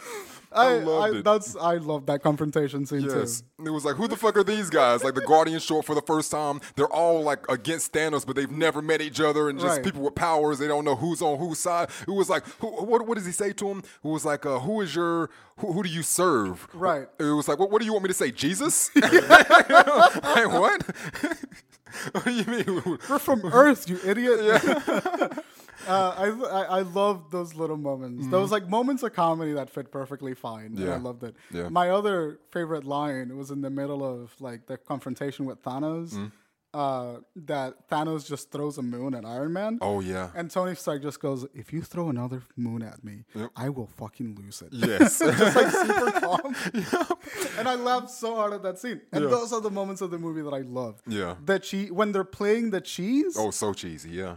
With a purpose. Yeah. Like it's it's cheese, but it's there to make you laugh. cheese, it's yeah. funny, uh, and and that is great. that yeah. those are the moments that I really really enjoyed about the movie, and they they're sprinkled in throughout the entire movie. Oh, yes. There, there, there's never a lack of that. Like the movie never gets too serious. No. Mm-hmm. which I have a problem with because the movie is supposed to get serious. Because this is the pinnacle of everything we've been waiting for for 10 years. right, Yeah. Mm-hmm. and it does get serious at the very end. It dives a little into seriousness. Yeah, I mean, and they did a little bit of that with uh, with Thanos um, shedding a tear for his daughter that he quote unquote loved, which I had a still have a problem with the writing and how convenient that scene was. Yes. You know, so so uh, Gamora, Gamora, and it's like I said, nothing to do with with with the with the comics and and, and the source material, Mm-hmm. but just how they got from point A to point B in in this movie. the movie, yep. So so Gamora Gamora tells um t- tells Chris Pratt's character what Star Lord. Yeah, Star-Lord. Yeah, uh, she tells Star Lord that um, I I have information that Thanos doesn't have. So if um if he captures me,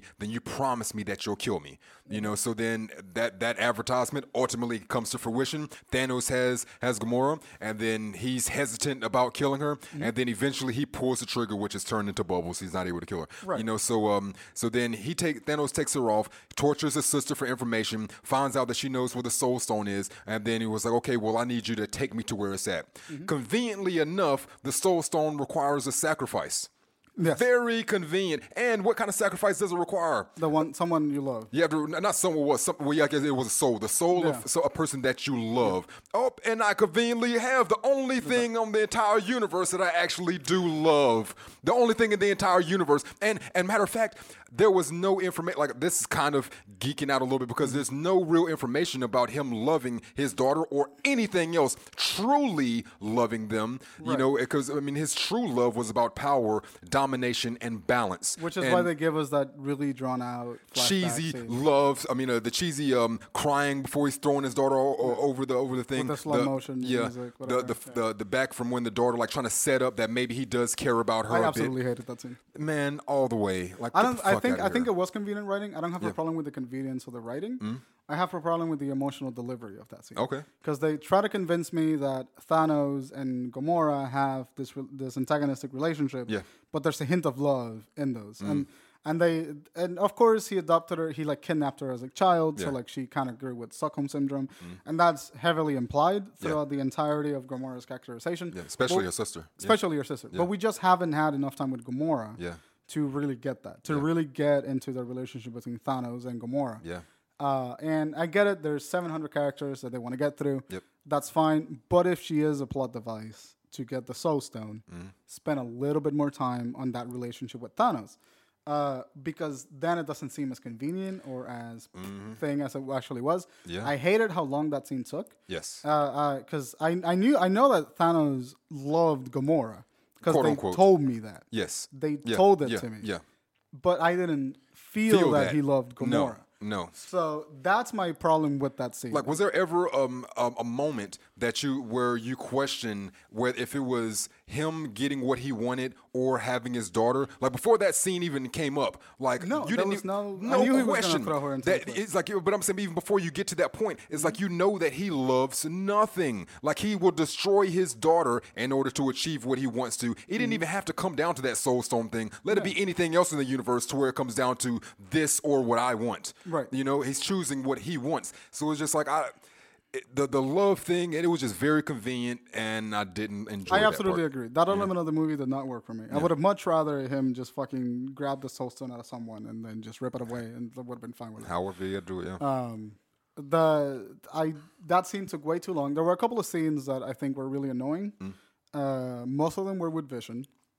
Uh, I Vision's found whack. those. I found them incredibly annoying and, quite frankly, way too long. Mm. Uh, I get it. Vision's got the mind, so You're making this big drama, like he's not gonna die. We know he's gonna die. Mm. Stop almost killing him four times in a row, Mm-hmm. and then kill him. Like by the second time, by the th- no, by the third time, Yeah. that Vision almost died, I turned to Giselle and I went like, just fucking kill him already. Mm-hmm. I'm done watching another scene about fucking people trying to save Vision. Yeah. Kill the motherfucker or just let it happen. Do you know what I shouted out while I was in the theater as Spider Man was dying? and then people were like, oh no, not Spider Man. He can't be dead. And then a Black Panther, you know, oh no. And there was a lot of black people in the theater. Oh no, I can't believe. I'm like, he, no, he's not dead. Nobody's dead. Nobody is dead. Shut up. You know, because I was, because I'm like, it doesn't even make sense. Like, why would you think that he's dead? Like, Tom Holland is under fucking contract.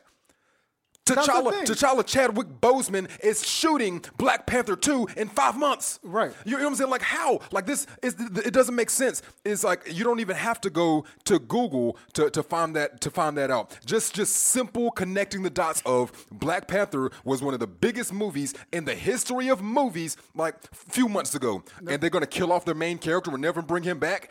Are you you're upset yelling at the, the screen because you seen him die and think no, that's not fucking happening. It's not happening. Like That's a I, I totally get that. I totally get that feeling.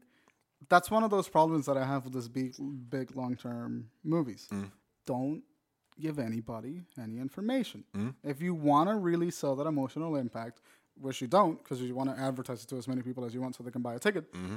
But if you don't tell me that Tom Holland's making another three movies, because Yeah. then if he disappears, as sad as the scene is, I'm just like, he's gonna be back. Yeah, like you, you know who, I- who like when when we discussed it before the movie, like those are the things that I was really thinking about. I was like, well, you know, uh, Robert Downey Jr.'s contract is coming up, right? You know what that yeah. means. You know, you know, um, uh, Chris Evans' contract is coming up. So You know what like, I was really hoping for? I was hoping that fucking Iron Man was gonna die at the end of this movie. Sure, Like yeah. I wanted that contract to This end be done at the now. end of this movie. Yeah, yeah. And I wanted Captain America to be out of the picture by this movie. Yeah. How fucking interesting would it be to have an Avengers movie where they have to kill the baddie, where Iron Man and Captain America are nowhere to be found? Like that would be interesting. That would they will put themselves in a very hard place as far as writing because they're detaching themselves completely from source material at that point. You Yes, know? yes. But it's like if you if they feel like they're good enough writers and that's all that I care Mm-hmm. about, give me a great story. And I, I, I, like apart from that, like I think that was that would have been an interesting experiment, yeah. which I know it's not going to happen, but it's an interesting idea. Uh, my my biggest problem with the movie was that emotional consistency. Mm. You know, like they want you to feel heavy things. You know, they want you to think that Spider Man is dead. They want you to think that Star Lord. Uh, I mean, Gamora is actually dead. They want Mm. you to think that a couple of people actually died. They killed Loki in the beginning, which is kind of like an advertisement. They say like, "Hey, no one's really safe in this movie." Yeah. And then you didn't kill Vision for three times in a row, Mm. where you could have killed him in the first couple. of... Don't make me think that your movie is gonna be Games of Thrones when it's a Disney Channel movie. Mm. Yeah, You know, yeah. don't make, don't fucking play that bait and switch. Yep. Kills like the Quiet Place did it perfectly. They killed the kid at the beginning, And and. I knew immediately everyone was in danger, and nobody was actually really safe. Yeah. Uh, so I felt tension. Yeah. If you're going for that kind of tension, sure, kill Loki at the beginning. Uh, kill someone a little bit more important too, so that we can really tell that oh fuck, th- these people are not kind of fucking Yeah, around. yeah. If if Loki had died, mm. and then the first time that Vision got in danger, mm. he just fucking died. Yeah. I would have been be like, okay, fuck, maybe I'm I have to get ready for someone to like really take a beating, you mm. know, really be put out of commission. And that would have sort of helped heighten that emotional heaviness. But because they're so bogged down by that tonal inconsistency of wanting to have uh, comic relief without nothing to relieve from, Yeah. The movie never feels heavy. It always Not feels fun and jovial and like, sure, the universe is. We're in peril. Yeah, uh, we're dying. yeah, da da da da da da, and then that's kind of what it feels like. Yeah. And I really hate that about a lot of the Marvel movies. Mm. That's been the problem since Guardians One, and Guardians One was a really good movie. Yeah. Anything after that has kind of been contaminated by that, Mm. Uh, and that's been my problem since. Yeah. So I didn't like how the movie wanted me to treat it, and how the movie actually worked itself to being treated. Sure. Yeah, yeah. You know, I- felt like they wanted me to feel one thing, and then they played the movie to feel me an- feel another thing Yeah. uh, which is annoying. Uh, that being said, there is a lot I like about this movie. There was my favorite scene, um, fa- favorite action scene was, um, I think it was at the first 30 minutes of the movie. And um, there was like, oh, we, we've got a Hulk. Yeah, And- that was then- my favorite scene too. you know, Hulk comes out and then he's just slamming the like he's doing the Hulk thing and slamming the fuck out of Thanos, you know, punching him up, and then the, everybody's about to come help Thanos. He's like, no, no, no, let him have his fun. you know, so the Thanos after taking the the first couple of licks, it kind of reminds me of um. Uh, snatch after Brad Pitt, you know, gets punched a few times, then gets up. You know, Thanos he stretches it out. You know, gets ready, then comes in and just starts boxing on on fucking Yeah. Hulk, like getting in on the chest, getting in on the ribs, slamming this motherfucker down. He's he knocks the bitch out of Hulk. Yes, you know, he to the point to where Hulk refuses to, show, show up up for the rest of the movie. He was like, Hulk, I need you to come on. No! Nope. Did you see what just happened? That has never happened to me in my life. I didn't even know that was possible for somebody to out Hulk me. So, no, I won't be coming out again. I I genuinely that scene that's okay. My favorite thing about the movie is the visual spectacle of the movie. Mm-hmm. oh, right. The movie looked phenomenal. Yes, it did. It was well directed. The action scenes were well choreographed. Yeah. That fight scene with Thanos and Hulk, it looked amazing. Oh, yeah, it did. It looked really good. Like Yeah, the did. Movement was there. I felt the weight of those punches. Yeah. It's not easy to do that No. in a movie, especially like Marvel has had shitty action scenes before. Yep. Uh, and they nailed it. I feel like Anthony and Joe Russo really knew how to direct a fight scene. They knew Yeah. where to put the camera Yeah. and where to move it and how to move it so that it registered as a hit. Yeah. And that was impressive. I really enjoyed all of that. Yeah. The fight with Thanos once they make it to Titan, Mm. uh, I really like that scene. Everyone worked together really did. well. Yep. the the way that uh, I love Iron Man's uh, Artemis armor. The Oh yes, that was so That was amazing, Hell yeah, and. Spider Man's armor too. Spider-Man's armor was really fucking good. Mm. So like I love the visual spectacle. I love the way that characters moved. I love the way that characters sort of talk to each Yeah, other. yeah. I really loved the direction of the movie. Yeah. I think it had It was well directed. Yes. Yeah. And which is an improvement from, Mm-hmm. let's say, the little. Uh, I- listen, sorry, Whedon, but they out directed you really hard. Uh, it's it's not just Whedon. Like you can tell that it's somebody that knows how to handle all these things without being cheesy. Yeah. And I partly Well- blame Joss Whedon. Well, being cheesy Yeah. without purpose, you know, Okay. um, like being bad cheesy, Mm. as I would call it, uh, being schlocky. Joss Whedon, I think, is partly to blame for the tonal inconsistencies of the Marvel universe Oh, one hundred percent. Yes. because he's the one that started. started Avengers. uh, s- well, started Avengers, but he's the one. He's very just. You can always tell a Joss Whedon movie Hmm? when characters talk like no one ever talks. They're like it's quip after quip after quip after quip after quip. Hmm? There's never a serious line, and if there is a serious line, it's immediately underplayed by a quip. Oh yeah. And uh, Doctor Strange is the best example of this. There's a dramatic moment where the, the he finally puts on the, the robe that he has, the cape. Yeah. And and it's a huge dramatic moment, and it should play for emotional weight. Mm. And then there's this little moment where the he like like slaps the cape away because the cape wants to touch him. Oh, in the uh, the first Doctor Strange movie. Yeah, oh yeah, yeah, yeah, yeah. Why? That's not uh, Joss Whedon though, it's not a Joss Whedon, but it's a symptom of the Joss Whedon um, contamination of Oh. the Marvel universe. Yeah, it's it's it's it's like a gift and a curse because um, the first Avengers movie was really really good because it was different and Joss Whedon was adding that element of like the schlock and entertainment value, high entertainment value he was adding. But then with that is like the same thing that we got with the Guardians movie. It was like okay, with all the movies that we've had before, and then you have a different take on that, and then it sold really really well. So we need to find more people to keep doing that. And then you get Guardians like, oh, you just took it to another level of that same comedy show. Okay, we're gonna keep doing that. Right. So I mean, it's just getting further and further and further removed from anything that has like true sustenance and value to it. And uh, and and so those are the parts that I think this movie this movie suffers from a lot of the other movies' flaws. Sure. It doesn't necessarily like I think the movie itself doesn't suffer from it as hard Mm. as the others movies do, but because all the characters from the other movies are, Are all there, in it, yeah. Mm-hmm. it has to carry over.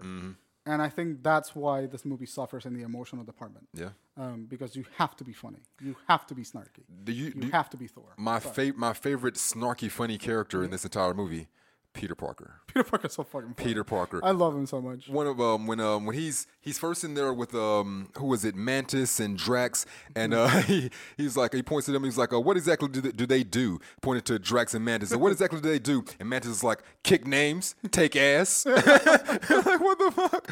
You know or when he's um he's with uh, Doctor Strange and he was like oh oh hi I'm uh, I'm Peter Parker by the way. He was like oh I'm I'm Doctor Strange. He was like oh we're we're using our made up names? Uh, in that case I'm Spider Man or um, he was like uh do you, do you remember that really really old movie to where like the creature crawls inside of their, their stomach and then comes out of the belly you talking about aliens it's like I love like that he's supposed to be like a 16 17 year old and he's talking to Robert Downey Jr. to Robert Downey Jr. you just said really really really old movie Yeah. when that that movie came out when I was 20, you know, you know, for him, you know, so it was like that's not that's a good movie. He's like, no, get the fuck out of here, kid. I actually like the relationship between Stark and Peter Parker. lot. I've loved it since Homecoming. I Yeah. think it's been great. Oh, yeah. And there's that moment where he goes like, if you, I, I, I don't want to hear another pop culture culture reference, reference. from you. Mm-hmm. Which honestly, at that point of the movie, was just kind of like, good. I don't want to either. yeah, yeah. you know. Yep. And like the, I feel like the the Peter Parker is kind of like the fourth wall character, where like he says the things that all of us are kind of thinking thinking. about, yeah. And then Tony Stark shuts him down, and he goes just like, ah, stop it. Yeah, and I yeah. like that dynamic. Yeah. And I think the relationship between Tony Stark and Spider Man is the most effective one in the it's it's, film. it's a uh, father son dynamic if we had one at all, you know, in, in this type of film. Right. I um, yeah, yeah, I have, I have to agree. Yeah, I like that a lot. I the the one thing I didn't like about Iron Man in this movie Mm. is that Pepper Potts is still in the picture. I don't give a fuck about Pepper. I don't give a fuck about like she's in the skull, try to set it up, and she's like, "Oh, you need to come back down immediately, bitch! I'm in a spaceship saving the world." That was so whack. easy. That intercom thing, like, get the fuck out of here. like what? come back down to earth right now. You get back down here. Like, no, no, got no time for that. Uh, fuck you. I'm saving the universe. Yeah. Um, so I, I don't care about Pepper Potts. I've never cared about her. Yeah, Um, Doctor Strange, he was alright. he was there. Yeah, he was there. He, did his thing. Yeah. Uh, I love Benedict. Uh, I just don't think he's got a lot to work with Benedict Cumberbatch. Strange. What character? Oh, that's who plays that's Benedict Cumberbatch. Strange, Yeah.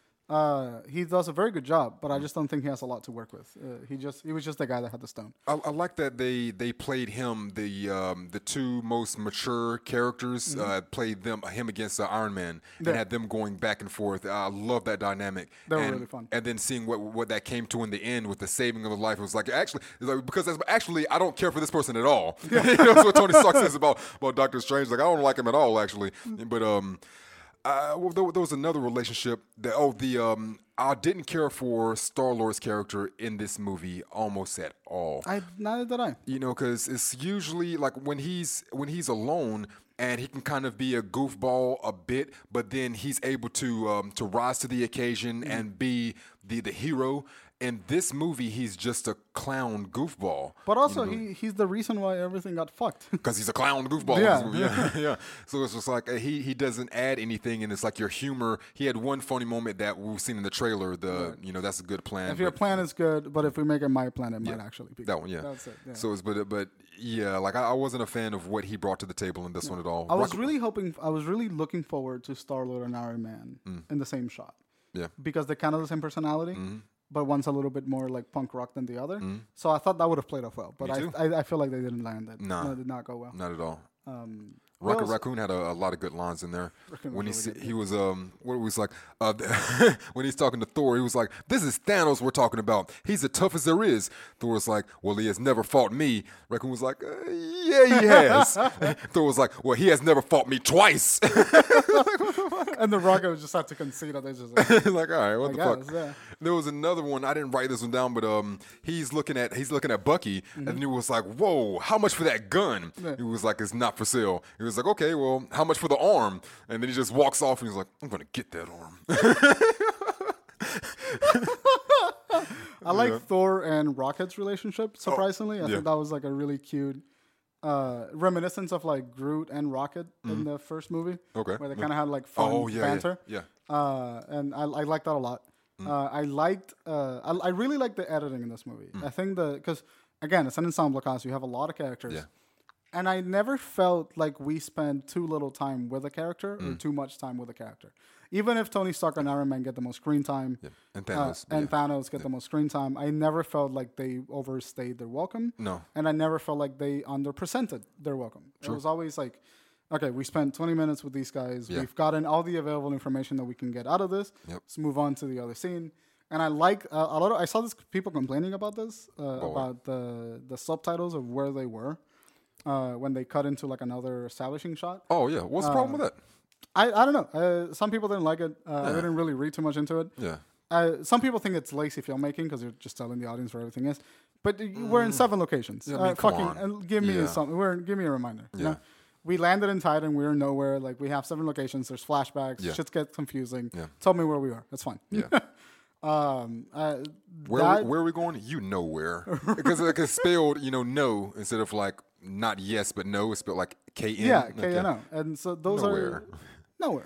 You know Tell us where we're going. Nowhere. uh, when Thor went to the, and and it just gives you an excuse to have really clever editing for location. Because Mm-hmm. hey, where are we going? Uh, the, the nowhere, and then cut nowhere. Nowhere. uh, you you can shrink down a lot of time with that, and it works really well for this movie because there's so many characters, Yeah. and they're all happening roughly around the same time. Like there's never an illusion that something happened like five days Oh, no. the Thanos thing. It all's happening roughly at the same time, and we know that, and I think that works well for this movie because everything sort of converges at the end. It's like all, all this is happening. Thor is off somewhere trying to restart a, the heart of a star, but all this other stuff is still happening at the same time. Oh, now he just now got his axe made by. Now this messed me up a little bit as far as um. I couldn't tell what they were doing with Peter Dinklage's character. Right. Was he supposed to be a giant or a dwarf or a He's dwarf a giant? dwarf. Okay, because like because when the, the scenes where he was by himself, they didn't do a good job of making him look like a giant because of the what, what's the word I'm looking for to when you put Um, one object next to a, oth- another one. Relative size? I guess yeah, like The, relative size. maybe. Uh, force perspective, force perspective. Force perspective, Yeah. yes, yeah. So, so it's like you're behind a steel beam, you know. So it's like if you're actually a giant, then you should be like halfway up that beam instead of the beam behind you is at the floor right there. That's actually just this is tangentially, but that is a planet where. It's a dwarves giant of that race Yes, live. yeah. So that's But- his but- normal size. It didn't seem like I mean, so it's like he's a normal giant, so like the buildings would be a lot bigger for giants. Right. But then when you have Thor walking around in there, like it just didn't just- seem I like a it. giant place. When Thor is in there, then Thor goes away, and now it's a giant place because the giant is there by himself. Like, and I, I don't have beef with that. I don't have a problem with that. It but just, it happened. It, did- was yeah. there and it happened. Yeah. I get it. Yeah. I uh I I I didn't care much for the planet. I didn't care much for the dwarf. Yeah. character. Yeah, yeah. Uh, I, don't even know his name. Peter Dinklage's character. I was surprised they even brought him in there. He's in the comic, so I was surprised that they brought him in there. But I was glad that they got him in, and got him out. Right. Yeah. he did his thing. Yeah. Um. He made the axe. Fuck off. I Yeah, don't care. yeah. Um, but those are those are like the neat little things about the movie. Mm. It knew when to go, and it knew when to get to the other thing. Mm. Like it's it's it's, it's good. Uh, I enjoyed that. I didn't linger too long or anything. Uh, except for the fucking after credits. Why you fucking ass clowns? That shit was on purpose. That was like ten minutes of credits. That was fifteen. Yeah, that's what I'm was saying. 15 minutes of That was the longest credits of any Marvel movie that I've sat through.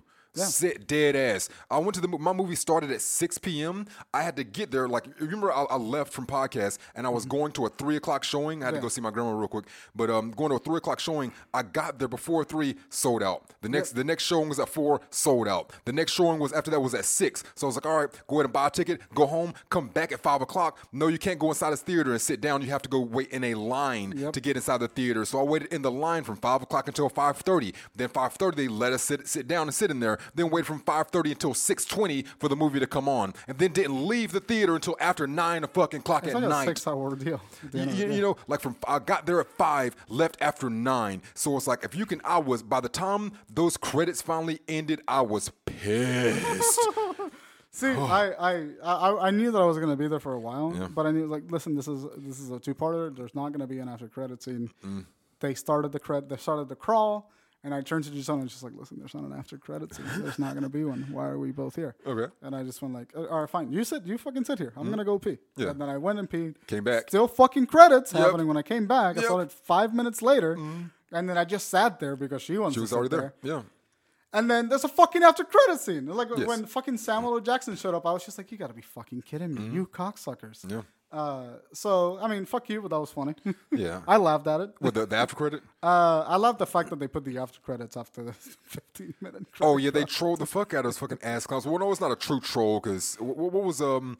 Didn't they do something with like uh, Captain America or something? We waited for a long time, and then they showed Captain America for like five seconds at the end, and he said Yeah, something. he was just like, uh, sometimes you wait and nothing good happens. Yeah. it's like the thing. Yeah, like, that's a- I laughed really hard. At Yeah, like that's a true troll. Like I fuck with that. At least they actually gave us something, Right. you know. But I didn't even care for the content. It was just an advertisement for um, Captain Marvel. Captain Marvel, Yeah. you know, in, in reality. Um, Saturday Homecoming. That's what it was. It was Homecoming Ah, when they did that. Um, okay, so we've talked about like pretty much all the good guys. I think the relationship were mostly fine. I really like the contrasting relationships, like Stark and Doctor Strange, uh, Star Lord and Strange, uh, Peter Parker being the comic relief and all of that. Uh, America, Captain America, and um, who was the guy that they rescued at the beginning of the movie? Was it? Uh, they rescued it. yeah, they picked up Who? in the Vision, Captain America, and like all that crowd, like Vision. Uh, with Scarlett, it was nice to see Scarlett Johansson again. Mm. It was nice to see Mark Ruffalo with Captain America again. Yeah. Uh, I like those relationships. Captain America in the movie a lot less than I thought it would be. Mm. Uh, Mark Ruffalo, I thought it was really. I was good to see Mark and not see Hulk. Yeah. Uh, I enjoyed that.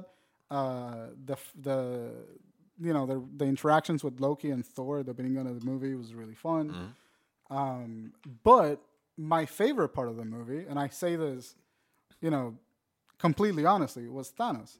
Oh yeah. Like Okay. Thanos was easily, I think, the most interesting character and Yes. the, the most interesting personality. Of course, in yeah. the in the movie Oh yeah. which makes sense. But I would be, I would even go to call like I would even go as far as to call this movie a Thanos movie and Hmm. not an Avengers movie. You know, like this movie is really about Thanos. I mean, And- yeah. This it should be. Yeah. Oh yeah. and I, and I think that's interesting. Yeah. Uh, the, that they chose to do that because it kind of takes away the pressure from like the Avengers and having them win. Mm-hmm. And it puts the goal back on Thanos. Like, yeah, Thanos is the bad guy, Mm-hmm. but he's kind of the one that you empathize with the entire time. Yes, yeah, that they try to have you empathize with him. Yeah, Right. And I kind of is he is he not right? That's what I'm saying. like at some point, at one point in the movie, I was just like, I, I mean, I get it. Like, Yeah. I, I, I can't say that I wouldn't think about it. Yeah, you know, it's like if you can make everything that you if you can balance the universe and make it better, but the cause of, I mean, but to, to get there, you're gonna have to crack a couple of uh, eggs, Yeah. you know, to make your omelet.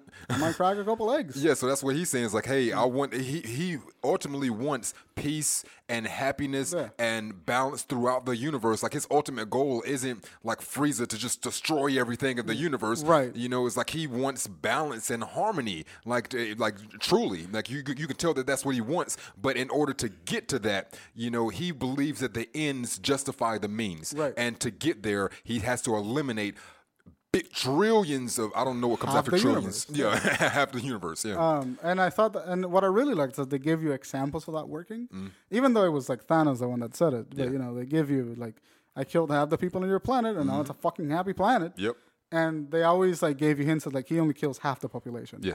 And you're just kind of like, Thanos, man, you're doing, you're kind of doing it smart. Yeah. Like as far as bad guys go, like Yeah. you're kind of the, the least bad bad guy. Yeah. yeah. Seriously. Yeah. And uh, I really like that. I liked I liked the performance of Thanos. Like Mm-hmm. Yeah. I know he was a mostly CGI character, but the guy that they chose to do the voice and the body acting Yeah. moved very restrained and le- and like regal, and Yeah. I think it carried over to like what Thanos is Yeah. really well. Yeah. You know, he just came by to pick up his pizza. That's all he wanted to do. He's just gonna I'm just gonna get the Infinity Stones. Mm. Yep.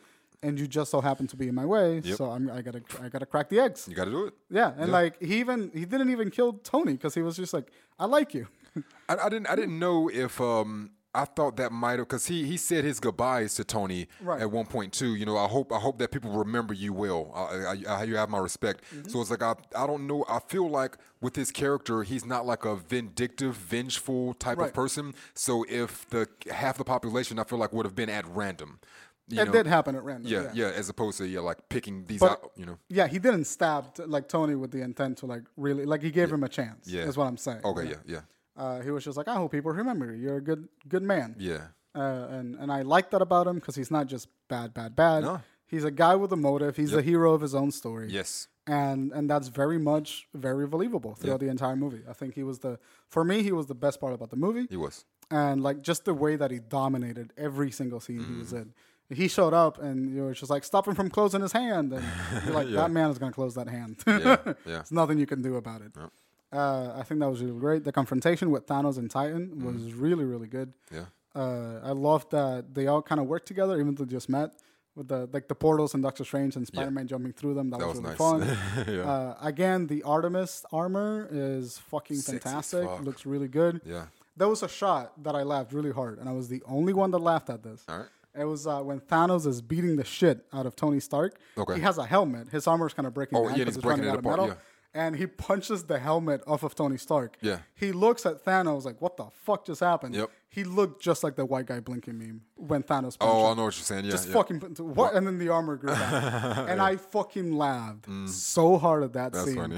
and i was the only one in the theater and i felt like an asshole because it was a, like an emotional scene Yeah. but it was fucking funny it's funny. uh, and, and and so I love that whole confrontation with Iron Man. Mm. I love that I I'm, I was sad that they killed Spider Man because he's kind of he was kind of my favorite guy. but he's not dead. Killed him. Killed That's what I'm saying. That did- it, it made it made no impact on me whatsoever. The Right. only impact it made was make me angry that you even showing this and trying to insult my intelligence with the thought that I might feel something about you showing me something that is not real. Right. Like it just angered me if anything else. Uh, but the, I keep making the joke that they milked his like disappearance like They way did. too hard. yes. Because everybody disintegrated in two seconds, and he took like twenty. I, don't, I don't feel too good, Tony.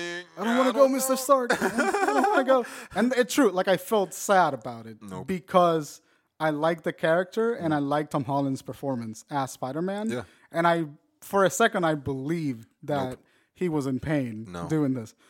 But then I was just like, ah, fuck, he's not dead. You know, Of course, no like no, like that's it. It just that that whole last five to ten minutes just pissed me off. That it did the opposite. The the effect that they were going for did the complete opposite for me. You know what I think would have been a better end to the movie. What, You know when just- he snaps and, and it flashes to white? That's, Ended. we, we have the That's exact it. same Yeah. thought. That's where I wanted to me Yeah. too, because you know what that means. Or and it's kind of ambiguous. Like, hold on, did he just wipe out the entire universe? Did he wipe out half the universe? What's going on? And then you get to the next movie, and then you just are left with what you're left with. Right.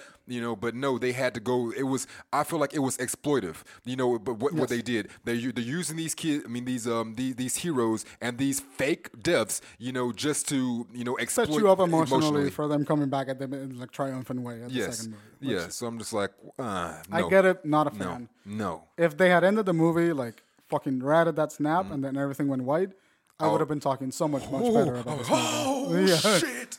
Like that would have God been different. damn! Like yeah. my reaction when that happened is just like, if this ends here, this is amazing. yes, That was my We're on the same plane on that. We're on the same plane. So, but I love Thanos. I love his quest for the Infinity Stones. Yeah. I love that this movie wasn't about the moral dilemma of like you know deleting the entire universe. Mm. It was about Thanos. He's gonna do that shit, and then he did it. yeah, And I like that a lot. There's no faff, yeah, and that was great. Um, I, I think overall, I think it's a very successful epic of a movie. Uh, and I mean that in the genre way, not in Mm. The quantitative, in the qualitative way. no, yeah, yeah, Uh, I think it's a it's a very successful epic of a movie. yeah. And I think that the action components are really, really well done. Mm-hmm. I think the character interactions are well done for the most part. Yeah. There's a couple of parts that don't deliver in the emotional, a couple of jokes that don't land, Mm-hmm. uh, a couple of like heavy emotional moments that just don't land either. Mm-hmm. But they're not enough to damn like hamper the entirety of the movie for Yeah, me. yeah. They're just kind of there. I acknowledge them, but they're fine. Sure. Uh, but I think overall, this is a like as uh, like as an Avenger movie goes. I think this this is below Iron Man one as one of the the best put together Marvel movies. You know, I mean, I, I would have to like go through and look at how I would rate all of them. Like Mm-hmm. as far as like a one out of ten, I give it an eight. So it's like I can think of other Marvel movies that I've rated higher than that. I don't know how where they fall, but for this one right here, it's like I for me, Iron Man one is still the best Marvel movie. uh, Guardians one is my favorite. Uh, if I, I'll have to go look again and say which is the actual best, but Iron Man one is definitely up there, one hundred percent. So Iron Man one is my top one. Yeah. like that's my my top Marvel movie so far. Yeah. Uh, and I'm, I'm gonna put Infinity War like right underneath that one. Mm. Like I think it, it does a very good job Mm-hmm. in the Marvel universe. It's very well put together. Mm-hmm. I give it a seven point five, It's not bad. um, mostly because of all the writing problems and Yes. the tonal inconsistencies. yep. But that I enjoyed myself watching the movie. I had a fucking fantastic time. Same. I had a really, really, really fun time. Me too. Um, but those problems are still there. Yeah. You know, so I'm excited to see Infinity War too. You see how we talked about the problems, but we still like the movie. Right? Yeah. It's almost if it's uh, if you can make it happen. you can have an opinion. Oh my god. Okay, yeah. All right, we, we, we're good. We're good here. Cause like uh, that, that's the whole thing. Like, why can't we? Like, why the thing that me and you just did, that thing that we just did here for the past hour? Why can't the we do this in the world All the time. All the All the time. Time. It be All the time. Things that aren't perfect, still, you know, they have their place. Yeah. Shit, and man. they work fine. Yeah. I think I think fantastic uh, epic action movie. Mm. Uh, not a fantastic action comedy, but a fantastic action movie. Mm. Uh, I just wish the comedy was toned down a little. A lot. And I wish that um, and I wish we, we, we, we had we could have seen more of like those relationships that worked. Mm. And a little bit less of the ones that didn't. Agreed. Um, but yeah, I mean, seven point five. It's a solid movie. It's the biggest movie of the year. Everyone's gonna be talking about it for like the next month and a half. Uh, and then when it comes out on Blu-ray, I'll probably buy it. I think that's pretty good ratings. Yeah, uh, eight think so and a too. seven and a half. That's like a seven point seven five. Yeah, somewhere. Yeah, Yeah, I'll let you do the math. That's I'm not. I don't do that. but yeah, that's that's that's pretty good. So yeah, go see that if you have not. Yes. Uh, and we've talked for a long fucking time, so we're just gonna go right into the television and movies. Hey, Uh, boop.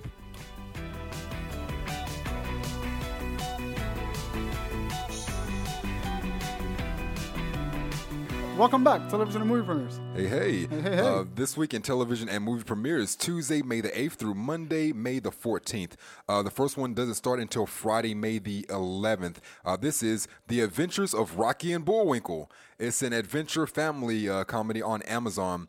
Uh, this is a cartoon that came out in the 1960s. Another cartoon. Oh, okay. Well, yeah, it's, Yeah, it's the same thing, but they just updated it and made it, you know, for now. Oh, okay. Yeah. I thought I thought it was like I thought for a second I thought we were gonna go it was like a live action. Oh nah. Like they did with Woody Woodpecker, and I was gonna be like, That was so whack. I watched it. I went to uh, I went to Tennessee. My sister had a had a baby, or Mm-hmm. uh, my niece, and um, I seen the Woody Woodpecker movie on a Fire Stick, Mm-hmm. and there were other kids around, and I had my daughter, so I was like, all right, let's just put this on. It is trash, Oh, bro. it's a bad movie. Oh, it's trash. It is a bad movie. But Coco was good. I watched it. Coco Coco was really good. I Coco love was good. Coco. All right, but uh, but that's the Adventures of Rocky and Bullwinkle. Uh, the next thing, the same day, Friday, May the 11th, Evil Genius. It's a documentary on Netflix. Uh, the latest true crime series produced by the Duplass brothers uh, is a four-part look at the bizarre 2003 crime known as the Pizza Bomber Heist that begins with a pizza delivery man attempting to rob a bank with a bomb strapped to his neck and leads to a manhunt, a gruesome killing on live television, and the unraveling of a criminal conspiracy. This sounds like something the Duplass brothers would deliver us. That's what I'm saying. Like I this hap- this happened. No, it's a real story. Yeah. Yeah. Because I've seen people try to tell the story. There was a movie with Jesse Eisenberg that was about the same story. Oh wow. Um, I don't know how good that movie is. Um, but it's of course the Duplass brothers are making this movie. Yeah. Uh, but I love the Duplass brothers because they show up in, in things. I'm just like, they don't even have a pattern. Oh no. They're just kind of picking whatever they want. Yeah. and I I, I enjoy that. I Same. enjoy that. You get it, get it, Duplass brothers. Hells yeah. and the last for television this week is someone that we both uh, really enjoy, uh, Kevin Smith. Kevin, Oh, yeah. Sm- Kevin Smith have a, has a stand-up special called Silent but Deadly. Uh, it's going to be on Showtime at 9 p.m. this Friday. Is it gonna be? Is it a stand-up special or is it like a like a talk like he usually? Does? It's does? what it usually does. I mean, it's it's him standing up and talking and Okay. yeah. So that's that's his comedy special, Silent but Deadly, on Showtime at 9 p.m. So definitely tune into that. Uh, there's only two movies, and the first one is Life of the Party. It's a PG-13 movie, 105-minute runtime, listed as a true comedy. Uh, the rundown is after her husband abruptly asked for a divorce, a middle-aged mother returns to college in order to complete her degree. Uh, starring Gillian Jacobs, Melissa McCarthy, Debby Ryan, and Adria Arjona. X Files, Gillian Jacobs. No, that's Gillian Anderson. No, no, this is the one from uh, the Community. Okay, okay, okay. Uh, but yeah, Life of the Party. is a comedy. Well, I feel Um, like an idiot after immediately after saying that. I feel like an idiot. I fuck up names all the goddamn time. Uh, Melissa McCarthy is in it, so I mean, if you're into you, you pretty much know exactly what kind of comedy this is when you hear Melissa McCarthy. So if you like comedies like that, I'm sure this will be right up your alley. I don't know what to fucking think of McCarthy in him because she's got a movie coming out. It's like a proper drama. oh, the series, yeah, yeah. and and I'm just like, I I had you in a box, and then now you want to jump boxes. Yep. Yeah, she What does. the fuck is happening? yeah. So does- now I, now I gotta watch her Sears movie and see how I feel about her. I want to do an experiment with you Yeah. because ever since you've been alive, Tom Hanks has been a serious actor. Yep. and he started off as a comedic actor, and his first three movies are pure comedy slapstick. What are his first three movies? oh, uh, Because one, I've I've seen Big. No, well, you're big as a comedy, but Yeah. there- there's but there's one where he's um, building a house with uh, Shelley Duvall, I think her name is Tom Hanks movie list, Yeah. and it's like pure comedy. He had um, here we go, Tom Hanks IMDb. Because I think my first Tom Hanks movie was Forrest Gump. Oh yeah, yeah, that's that's a huge one. In the Burbs, that's that's one of the earliest one. That's still on Netflix. Uh, but anyway, but yeah, that has nothing to do with what we're talking about. Right. But it's just, it's just a, a weird thing that you know someone that is in one box, you know, being very serious, Mm-hmm. but he started off in a completely different box, and it's even thinking about it now, like I forgot, like how did you get here when you were Melissa McCarthy, kind of, you know? Right. Yeah. It's it's a weird thing, but yeah. That's interesting. I'm curious to see what Melissa McCarthy is doing in the other box. I Yeah. want to know how she fucks that up and what she brings. Not fucks that up in a bad way, And just what like she does. she fucks the rhythm up Yeah. that she's got. Yeah. Uh, I want to see that, and then, uh, but I gotta watch some of the Shirley Hanks movies because I have no idea. They're they're not good. Like uh, like the Burbs, like it's it's good in like a cheesy, campy, you know, Right. type of way. But it's like no, like I'm not going back and watching those. Like, nah. But uh, let's see. What's the other movie? The last movie is Dark Crimes. Matter of fact, no, what the fuck? Is this a re-release? Yeah, No. didn't we talk about this? No, but it's it's a new it's a new Jim Carrey movie. Oh, oh, oh, yeah, yeah, yeah, yeah. Yeah, it's uh, it's rated R. It's a 92 minute runtime. It's a crime drama thriller. Uh, let's see. A murder investigation of a slain businessman turns to clues found in an author's book about an eerily similar crime, based on the 2008 article "True Crimes: A Postmodern Murder Mystery." Uh, this is Jim Carrey and three people that I've never heard of. I hate that shit. Postmodern. Like I get it. It's a genre. Postmodernism is a genre. Yeah, What the fuck does that really mean? You know, Uh. postmodernism. like the future. I, I guess Yeah. every person uses it differently. Every critic, like postmodern horror movies. Yeah. Stop it. Yeah. It's a horror movie. It's a horror. It's not a post. Postmodernism implies that it's going past the The current of what's happening. Right, right, right. But it it implies that for, it's like if you get a postmodern horror movie, Mm-hmm. it implies that the tropes that made horror movies happening are subverted and replaced with something else. Mm-hmm. Yes. you know, and they're not quite used. Like the Babadook Mm-hmm. has been labeled a postmodern horror movie. It's just a horror. It's a fucking horror movie. it's it's a not a postmodern. Postmodernism doesn't exist in the sense that you're subverting the tropes. No. It just means you're presenting them in a differently and fresh way. Yeah. That's really what that means. And when people say postmodern anything, I immediately question the authenticity of your claim, and now I don't want to see your fucking movie.